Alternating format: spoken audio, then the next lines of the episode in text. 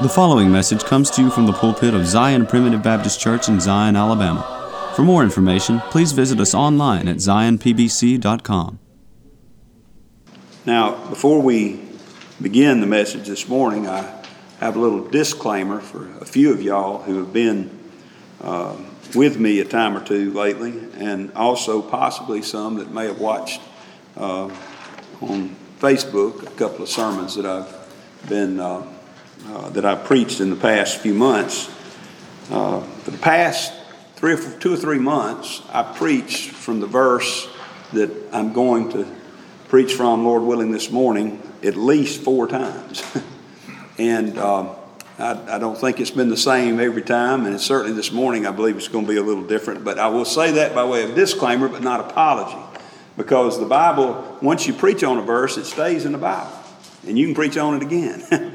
But this morning I've struggled a little bit about where to go, but I keep coming back to this verse that is found in the book of Ruth. So turn, turn with me to the book of Ruth, the third chapter, and we're going to read one verse and kind of take it out of its context. Just and we'll set the context right after that. But I just want to grab this one verse this morning and, and remembering where we are in our in our experience with the Lord Jesus Christ here today at Zion. 10 years of God's faithful guidance. Listen to this in Ruth 3. This is Boaz speaking here. Ruth, Ruth chapter 3 and verse 11. And now, my daughter, fear not. I will do to thee all that thou requirest. He's, Boaz is speaking to Ruth. Boaz is telling her something here that she really needs to hear. He says, first of all, fear not. That's a message we need today, and we need to hear fear not. I, I don't know about you, but I have a lot of fears and a lot of trepidation in when I face the world out there.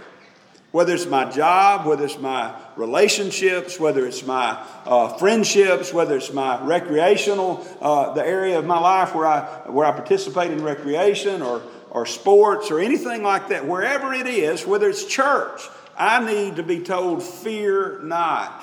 Fear not. Because there's a lot of fear out there. And he says, I will do to thee all that thou requirest. Now, the verse, the, let, me, let me just set the tone here right quickly.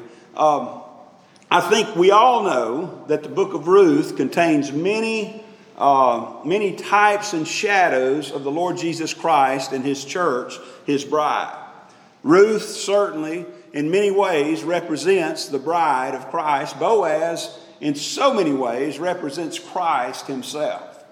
It is clear from a reading of this book that it's certainly a true account of what exactly happened, but it's also a foreshadowing of what is, uh, what is coming and what the Lord Jesus Christ is going to do for his people. In a real way, we are Ruth, and Boaz is our mighty man of wealth, our Lord, the Lord Jesus Christ.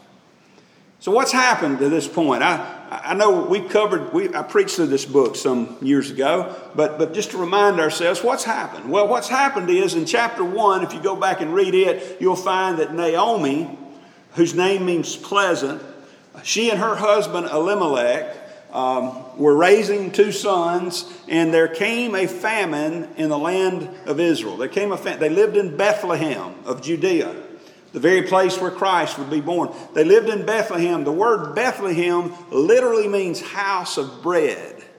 House of bread. And so they there's a famine comes up in the house of bread and in, in, in Bethlehem, and Elimelech has a choice to make.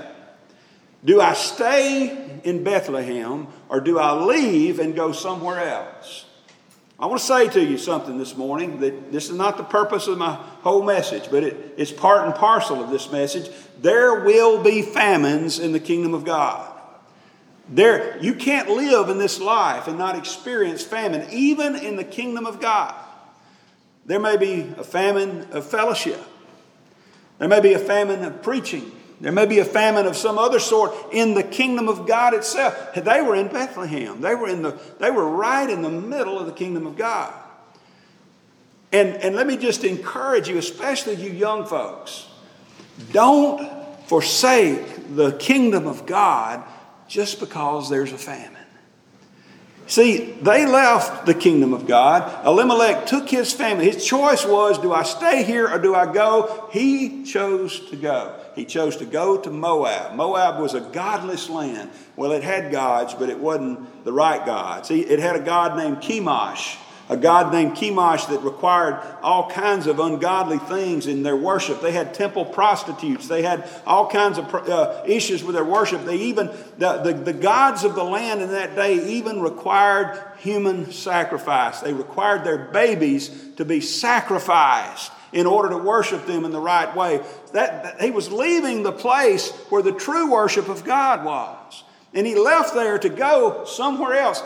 You know, I understand the fear. I understand.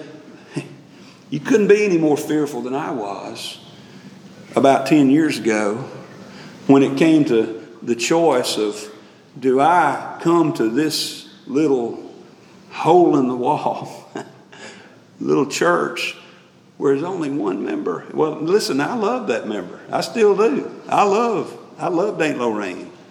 But, but it sure didn't look like much, did it? She did, but not the church.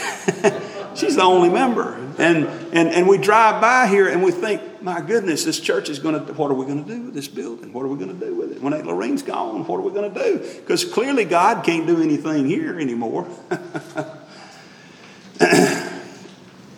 Things look so much better somewhere else. And that's what happens sometimes in the kingdom of God. How many times have you heard this? How many times have you heard, well, you know, we would come there, but they've just got such a good youth group over here, you know? They just got so much more for the kids over here. They got a basketball court, they got a softball, they got, a, they got all these activities. Beloved, in the kingdom of God, we have all that we need. Amen. We have all that we. What do you? The world's got the basketball. The world's got the soccer. The world's got all this stuff. There's plenty out there in the world. In the kingdom of God, when we come to the church of the living God, we're not coming to a place to play ball. We're not coming to a place to do things that you can find in the world. Here, there's something you can't find in the world. There was a man walking one time, we're told about in Matthew the 13th chapter, and he came across a field, and in that field he found a treasure in the field. He found something that he could not find in the fields of the world. And you know what he did? He didn't say, Well, let me go out here and try to replicate it in the world. no. No, beloved, he sold all that he had. He said, This is worth everything to me. I, he sold all that he had and he bought that very field, not some other field to try to make it look like this field. He bought the field that had the treasure in it. And he took it for his own. And he held on to it. You know what that's about? That's about the kingdom of God, Jesus says. That's a, that's a story, that's a parable about what we have in the kingdom. We have a treasure here that you will not find somewhere else. I understand the temptation. I, I, of all people, get it. When the famine comes and you see some bread over there, you say, I've got to run over there and get that bread. And you know, most people, when they leave, they have no intention of staying. I'll be back. Yeah, yeah, I'm just going to go over here just for a little bit. I'm just going to go. I'll be back. The rest of the story of chapter 1 is that Elimelech never came back. he never came. He went down there, he took his family, his sons, and, and while he was in Moab, the land where there was not the true worship of God, his sons married Moabitish women. And most of the time, Brother Mackey, that story doesn't end well. Most of the time, that's the end of the story, and that's the last we read about that family. Now, this story is a little bit different. Praise the Lord. And by the way, that gives us hope, does it not? That all stories may be different. Even those where the forsaking has occurred and they've left because of the famine, you can still come back. See, Elimelech died. Elimelech died. His, his sons married these Moabitish women, one of whose name was Ruth. And then they died.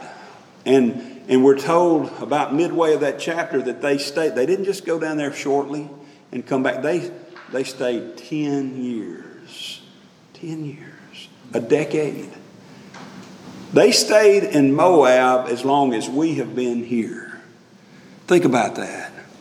What happens in 10 years? Listen, I look out over you young folks that are out there. I look at my children. I look at you other children. I look at, I still call you children, see? You know what's happened in the last 10 years? You've gone from being 10 to being 20. You've gone from being 13 to being 23, from 20 from 14 to being 24 or 27 or you've grown up. Children grow up in a decade. And as easy as it is to stay where you are, as easy as it is as you say, well, I'm just going to go down here for a few, just a few days or a few years, and I'll be right back. Before you know it, a decade has passed. And that's how long they've been down there. And something happened to Naomi down there. Naomi, whose name meant pleasant, got so jaded and bitter and blamed God for it when it wasn't God's fault. You know, God gets blamed for a lot of stuff he doesn't do in this life, doesn't he?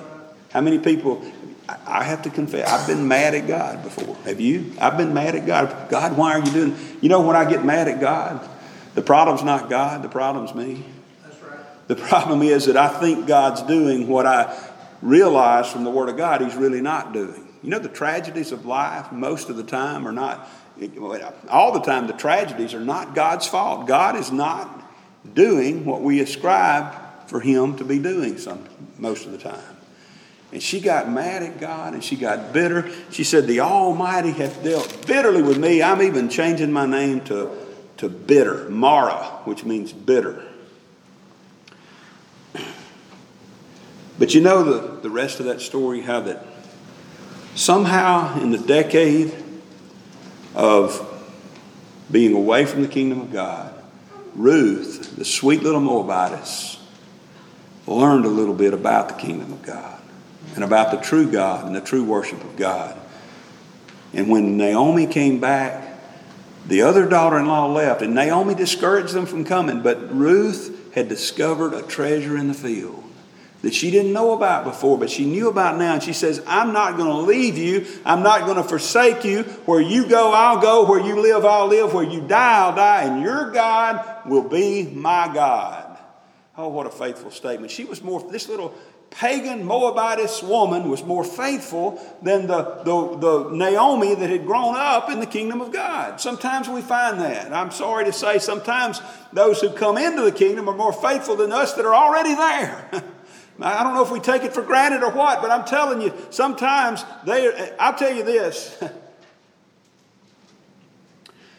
It's been hard for me to take for granted what we have here because I went so many years without it. Oh, I was blessed in many ways in the places I was at, but I've never been blessed like I've been blessed here.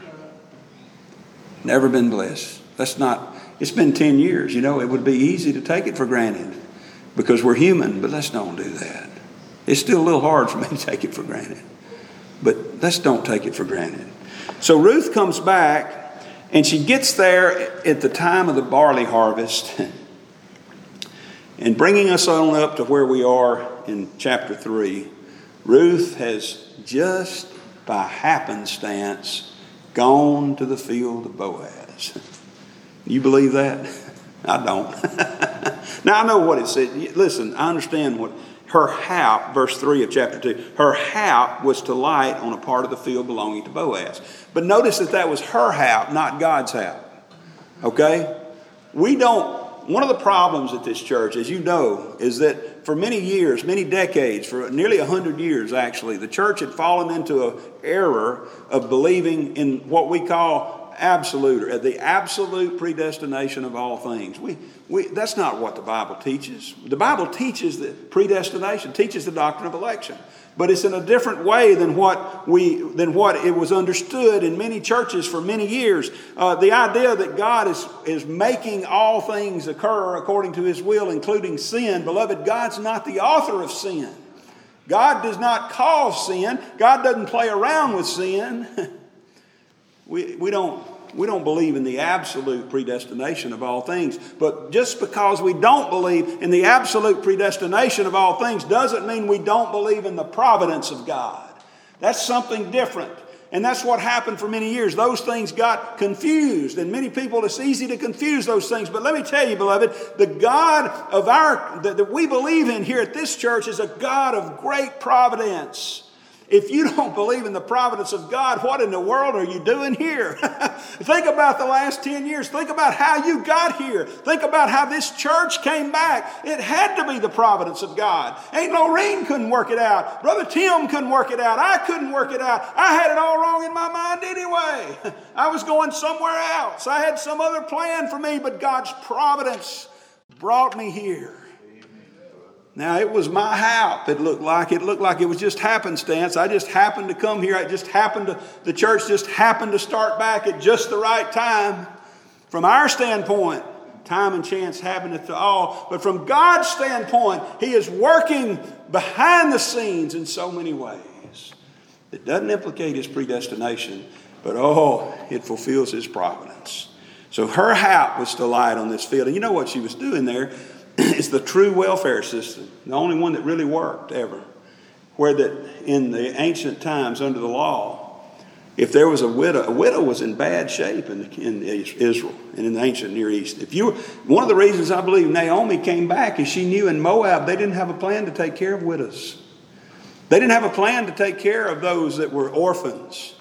But in Israel, they did. In Israel, under the law, those who were rich, those who owned fields, those who had a place to reap the harvest were told, You can reap, but don't you get every grain. If you drop one, let it go.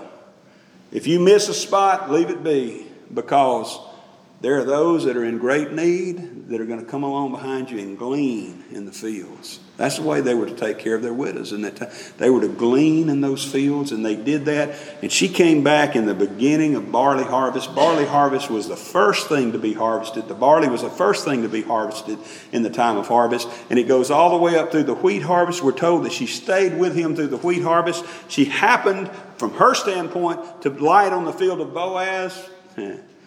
And notice verse 1, I like this. Naomi had a kinsman. This is chapter 2 a mighty man of wealth of the family of Elimelech, and his name was Boaz. Let me first just throw this in at no extra charge, Brother Mackey. I want you to think about Elimelech and the choice he had about leaving. Boaz was in that land at the same time. Boaz wasn't just arriving on the scene. Boaz was there during the famine too. Boaz had the same choice. You know what Boaz chose to do? Boaz chose to stay. And notice where Boaz is 10 years later as, as opposed to Elimelech and his family. Boaz is a mighty man of wealth.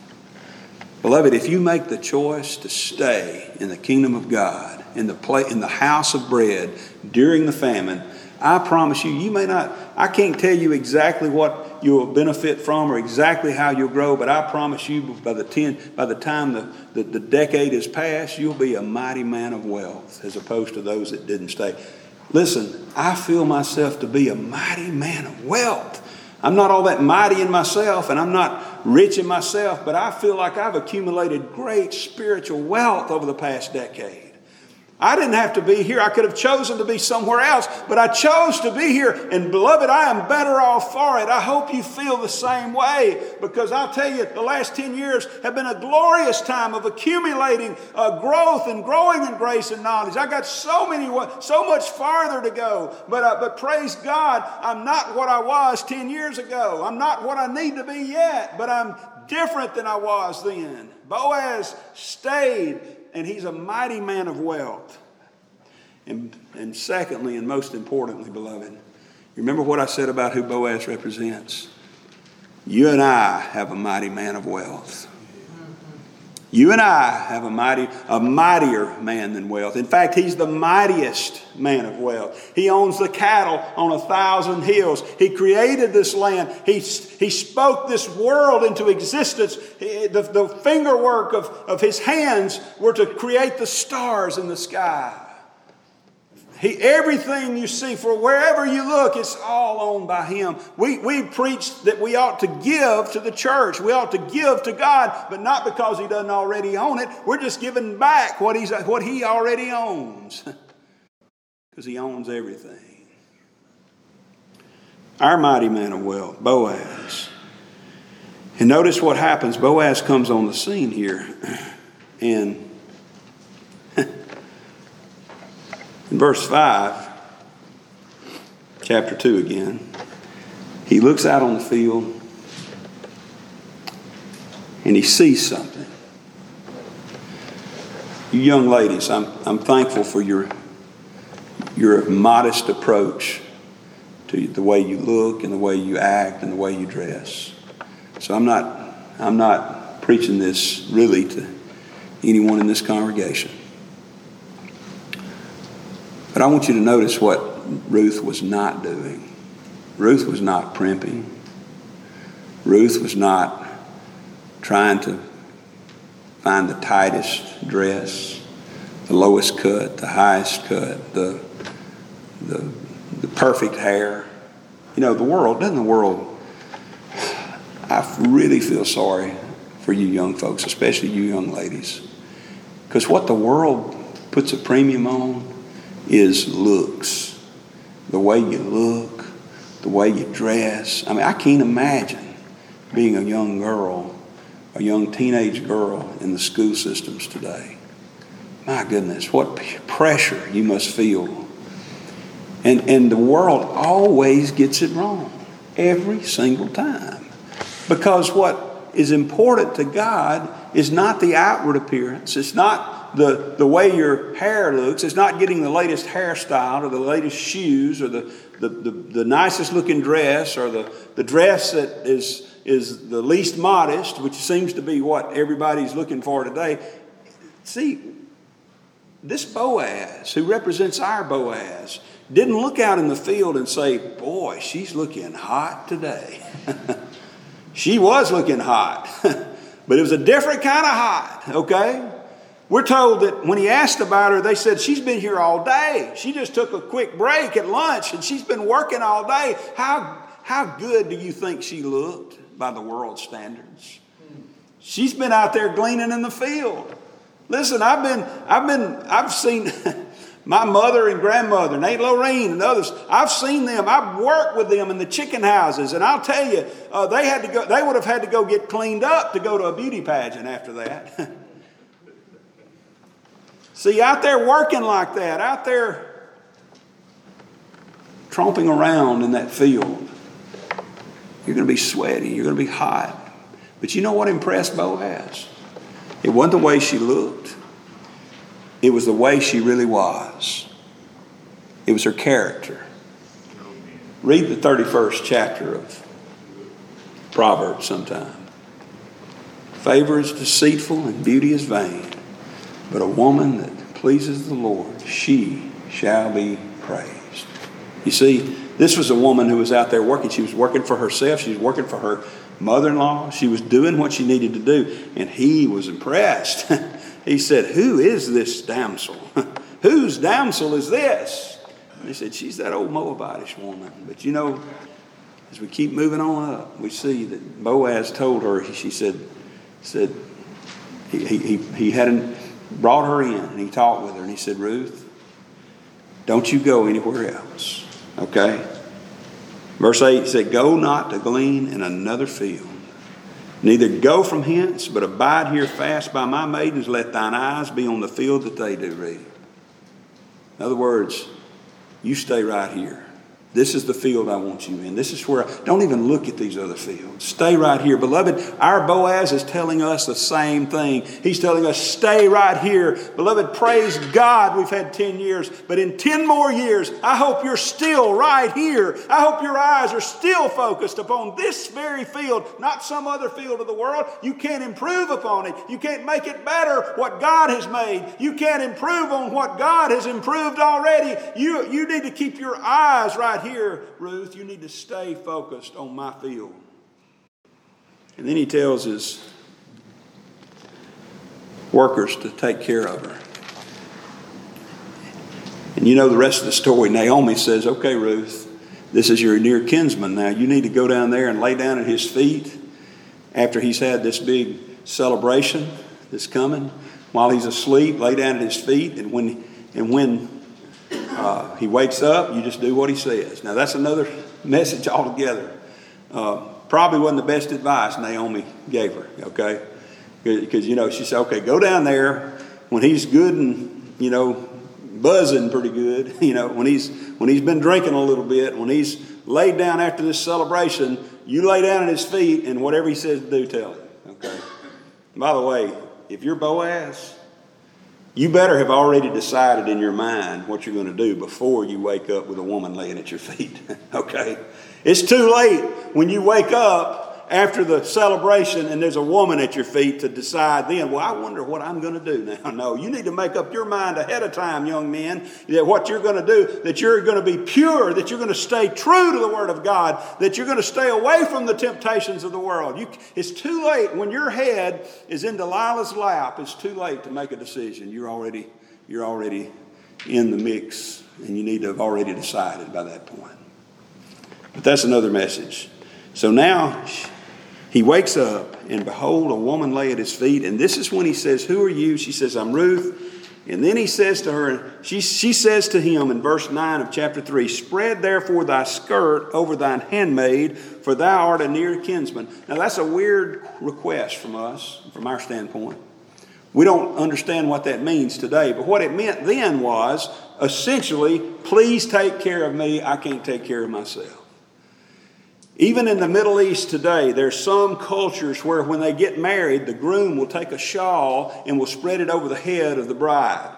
And the idea there is that he's, he's symbolically saying, I'm going to cover every need you have. I'm going to take care of you in every way. And that's what she's saying to him. She's saying, Spread thy skirt over me. Uh, in other words, I want, she's essentially asking him to marry her, saying, I want your protection. I need your protection. And by the way, this is not a story about Ruth getting born again. That's not the type here. She's already a child of God. She represents the child of God that's already been born again and already knows that she needs a Savior. She needs somebody to take care of her.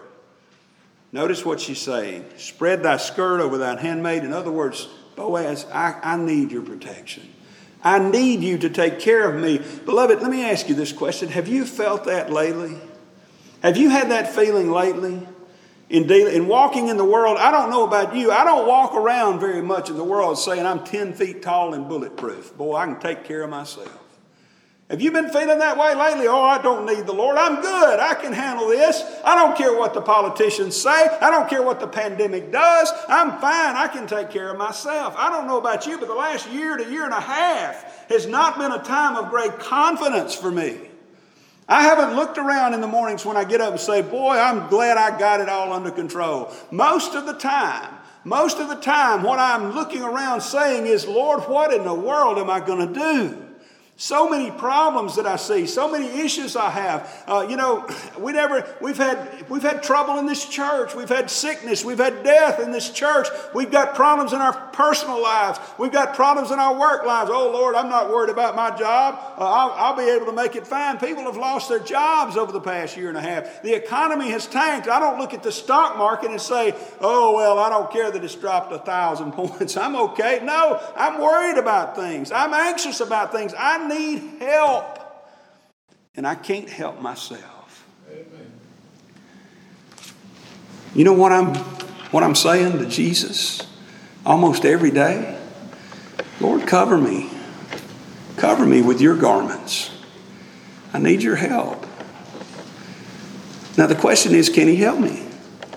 Can he help me? You know, I realize that there's some great high doctrines in the Word of God, and the doctrines of grace are great theoretical high. You know, you know, there you can you can sit around and think about them. You can sit around and just uh, uh, ponder them. But but the reason I love the Word of God and the and, and the teachings that Jesus has taken care of us for eternity is that it helps me here and now.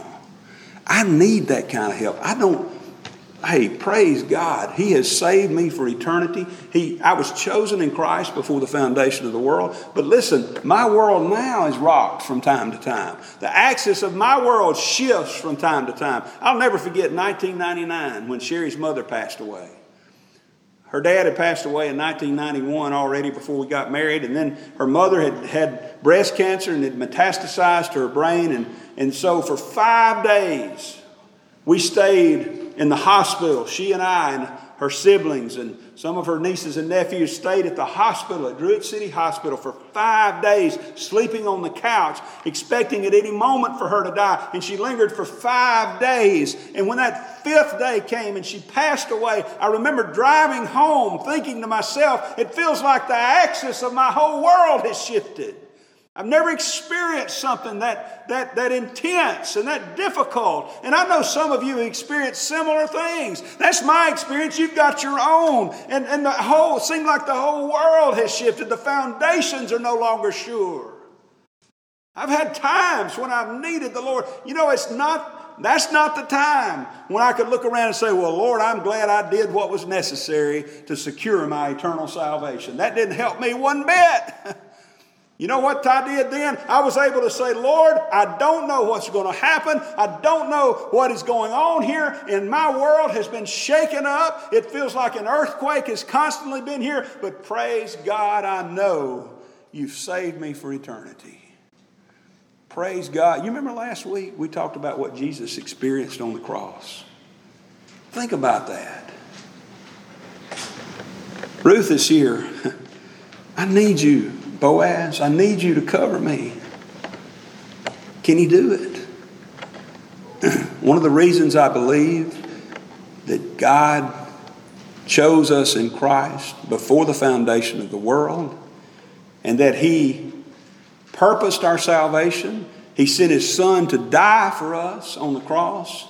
One of the reasons that's important to me is because it helps me get through those times when the whole world seems like it's shifting sand. See, we need to understand what He's done for us. Can He help me?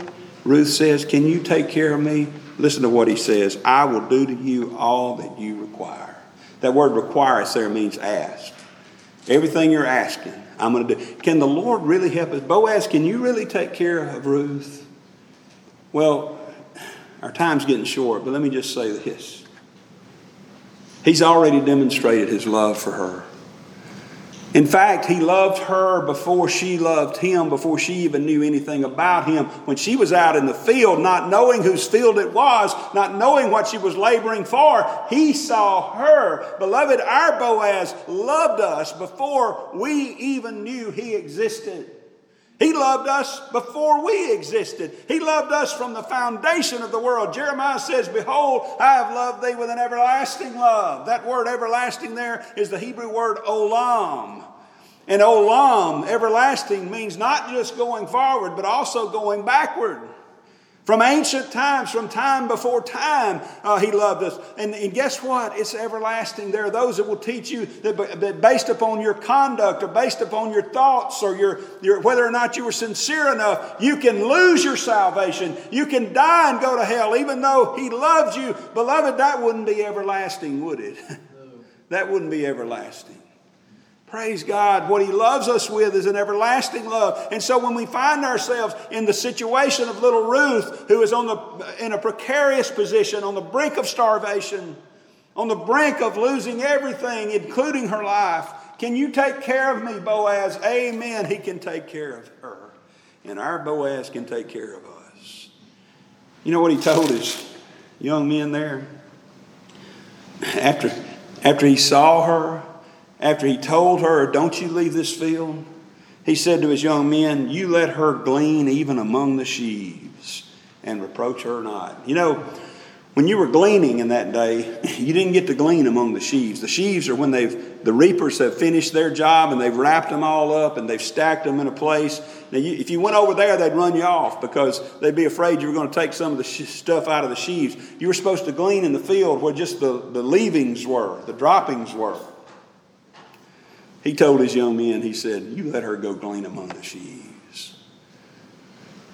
Only in the kingdom of God, only in the field of our Boaz, are we allowed to glean among the sheaves. That's what we're doing today. That's what we've been doing for 10 years. We're getting to glean not just the little leavings out there, not just those little handfuls here and there. We're getting to glean among the sheaves of God's great blessings. Here we are in this place. Can we not see how God has given us a storehouse here? And we can glean in the storehouse, ain't Lorraine? We can be right here Every Sunday, every Sunday night, every time we meet, we can be here and glean. You're not going to find that in the world. Are you going to lose your salvation if you're out there in the world and you leave this field? No, you're not. But you're not going to find those sheaves. and you're also not going to find these handfuls of purpose.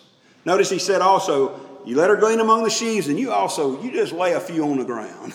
you just drop a few handfuls of purpose out here. Now, this, listen, there are times when God blesses us in spite of our disobedience. But this isn't the story about that. Beloved, God blesses us because of our disobedience, because of our obedience. He blesses us. And He blesses us here in this field. If she'd gone to some other field, she wouldn't have found handfuls of purpose. Oh, but in the field of Boaz, she found handfuls of purpose. You know what that tells me? That tells me that our Boaz, our mighty man of wealth, the Lord Jesus Christ, will leave us providential care here. He will care for us here. There will be handfuls of purpose that we will run into along the way of our life. Is this not proof of that? The fact that we're here today. Did we not find handfuls of purpose 10 years ago as God began to bring this work back? You see, our Boaz is greater than Ruth's Boaz. And our Boaz is able to give to, to do all that we ask. In fact, he tells us in Ephesians 3:20, I believe it is, he says he's able to do exceeding abundantly above all that we ask or think Hey, I'd be okay with just above all that we ask or think. That'd be good enough for me, wouldn't it you? But it's not just above all that we ask or think, it's abundantly above all that we ask or think. I'll take that too, Brother Glendon, but it's even better than that. It's exceeding abundantly above all that we could ask or think. Look at the superlatives in the kingdom of God. Look at how great the blessings can be. You see, Boaz, or Ruth rather, had come to Boaz recognizing she needed help, recognizing she couldn't help herself. And she said, Boaz, will you take care of me? Sometimes don't we struggle with that in life? Say, Lord, can you really take care of me? Can you really help me through this problem? Can you help me through this great struggle? Can you help me through this disappointment? Can you help me through this loss? Can you help me through this grief? Can you help me through this sickness? Can you help me even through death? Our Boaz, like her Boaz, is able to do all that we require and more. And praise God, He has done it for us. And by the way, as you continue reading about Ruth and Boaz here, you're going to find that Boaz does everything necessary to redeem her, to redeem her plot of land, to, to, to recover everything that she needed, and to take her to himself to be his wife. And you know what? You know, you no longer read about, you no longer hear about her after she marries Boaz. She's no longer Ruth the Moabitess. She's Ruth the wife of Boaz. Oh, how glorious. And you know the rest of the story there, even better. She's in the lineage of Christ. Her great grandson is David, the king. Oh, the sweet little Moabitess woman who had no hope and no idea of what was waiting on her. Praise God. Her Boaz did all that she required. And I'll tell you this morning, beloved, your Boaz, my Boaz, will do exceeding abundantly above all that we ask or think. He has done it already. I, if, if, if He never blesses me again, He has blessed me for the past 10 years. What, what more proof do we need? Yes, He's going to save us for eternity, but He's going to take care of us here and now. He has done that and continues to do that. let us never forsake the field of our Boaz, and let us stay faithful here that we might experience these handfuls of purpose that He gives to us every day. We thank you for listening to today's message. For more information, please visit us online at zionpbc.com.